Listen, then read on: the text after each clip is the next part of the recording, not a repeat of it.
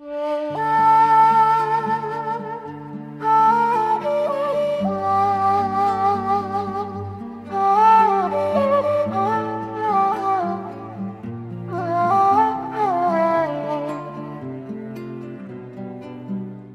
أبو العاص بن الربيع زوج ستنا زينب بنت سيدنا النبي عليه الصلاة والسلام وكان أسير في موقعة بدر. رجع ومعاه القلادة لزوجته ستنا زينب في مكة لكن قال لها إن سيدنا النبي طلبك وإن الإسلام فرق بيننا أنا مشرك وأنت مسلمة ونزل الحكم. وبعت معاها كنانة ابن الربيع أخوه. اتفضل ركبها الجمل الراحلة واطلعوا من مكة علشان توصل للنبي عليه الصلاة والسلام. راح كنانة لبس اللبس بتاعه وعادة العرب ياخد معاه القوس والسهم عشان يحمي نفسه في الطريق. وهم خارجين سمعت مكة إن زينب خارجة رايحة لأبوها. فبعتوا مجموعة من الرجال كده ومن السفهاء فيهم واحد اسمه هبار بن الأسود.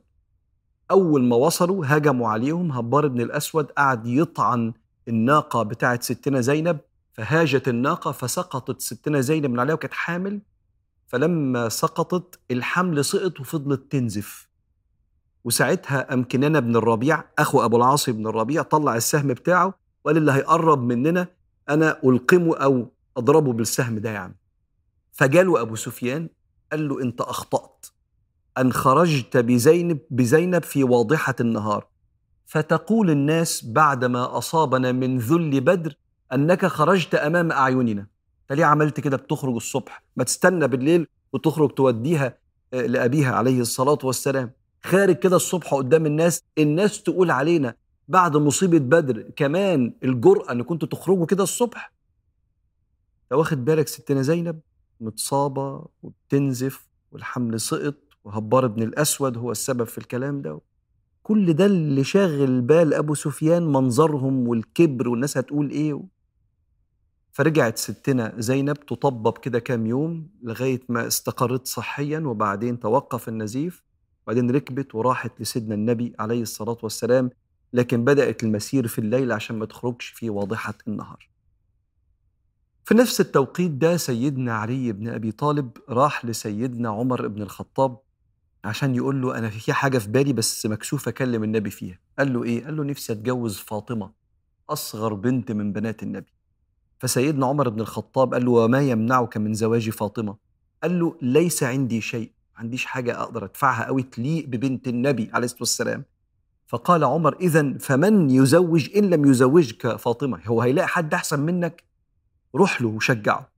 فلما دخل على رسول الله صلى الله عليه وسلم قال فلما رأيت رسول الله أفحمت.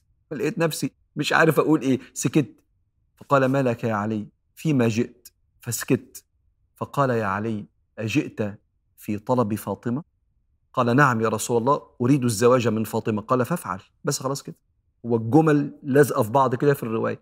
أنت جاي عشان فاطمة؟ قال له آه عايز أتجوزها. قال له أتجوزها. بس كده بالسهولة والبساطة دي. قال له بس حضرتك أنا ليس عندي إلا الدرع الحطمية بتاعتي. الدرع مش بيبقى اللي بيتمسك كده بيدافع بيه. الدرع ده عبارة عن سديري كده حديد كان بيتلبس في الحرب عشان تدافع عن صدرك من السيوف والرماح وكده. فقال له ما عنديش غير الدرع بتاعي. قال له خلاص روح بيعها وتعالى لي. فباعها ب 400 درهم واداهم لسيدنا النبي عليه الصلاة والسلام فقام سيدنا النبي عليه الصلاة والسلام قبض من ال 400 درهم دول قبض ثلاث قبضات واداهم لأم أيمن وقال اشتري بها عطرا لفاطمة وبالباقي متاع ما يخدم فاطمة. هاتي لبس بالباقي وبالثلاث حثيات دول أو الثلاث قبضات دول هات لها عطر. المهر كله دفعه صلى الله عليه وسلم في اللبس بتاع فاطمة وفي العطور حاجات كلها تسعدهم هما الاثنين كزوجين.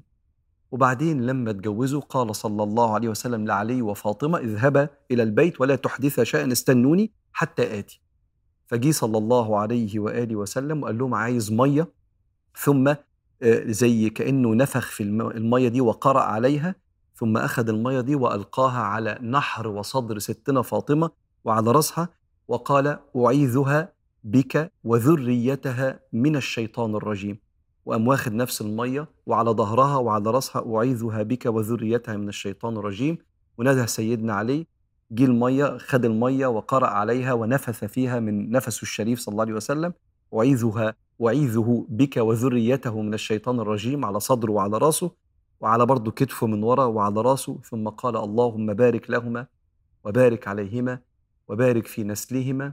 وبدأ بيت من أجمل بيوت الدنيا. قصة حب وقرب وترابط من أجمل القصص اللي هتكمل معانا في النور سيرة النبي عليه الصلاة والسلام مزعجة جدا للنفسية قصة هبار بن الأسود اللي استغل قوته كرجل في إنه يستقوى على ستنا زينب بنت النبي عليه الصلاة والسلام اللي كانت حامل.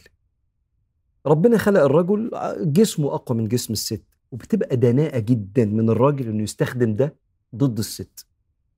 ولما ربنا سبحانه وتعالى كان بيقول على بعض الناس إن هم إلا كالأنعام بل هم أضل سبيلا لأن البني آدم لو إنسانيته راحت بيستوي مع الأنعام الحيوانات في تصرفاتهم اللي فيها فيها صراع للأقوى وبقاء للأقوى وفيها استقوى على الضعيف.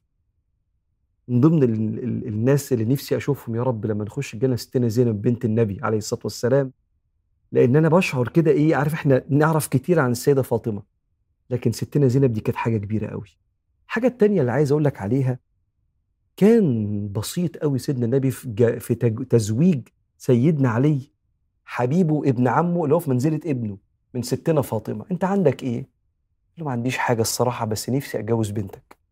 قال له الدرع بتاعك اللي بتحارب بيه روح بيعه. وكأن إيه؟ كأن الجواز يستاهل إن أنا أبيع أغلى حاجة بتحمي حياتي. روح بيعه نجيب لك واحد تاني بعدين بس روح بيعه ده مش وقت حرب.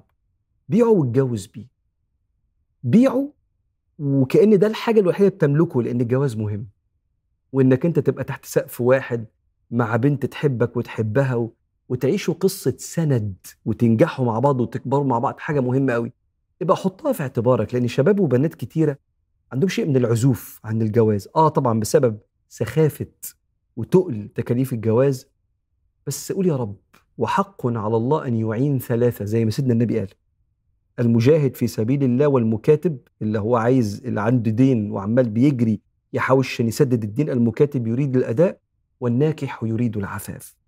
بساطة وجمال من سيدنا النبي في تزويجه لسيدنا علي بسيط الحال لسيدة نساء العالمين بنته ستنا فاطمة.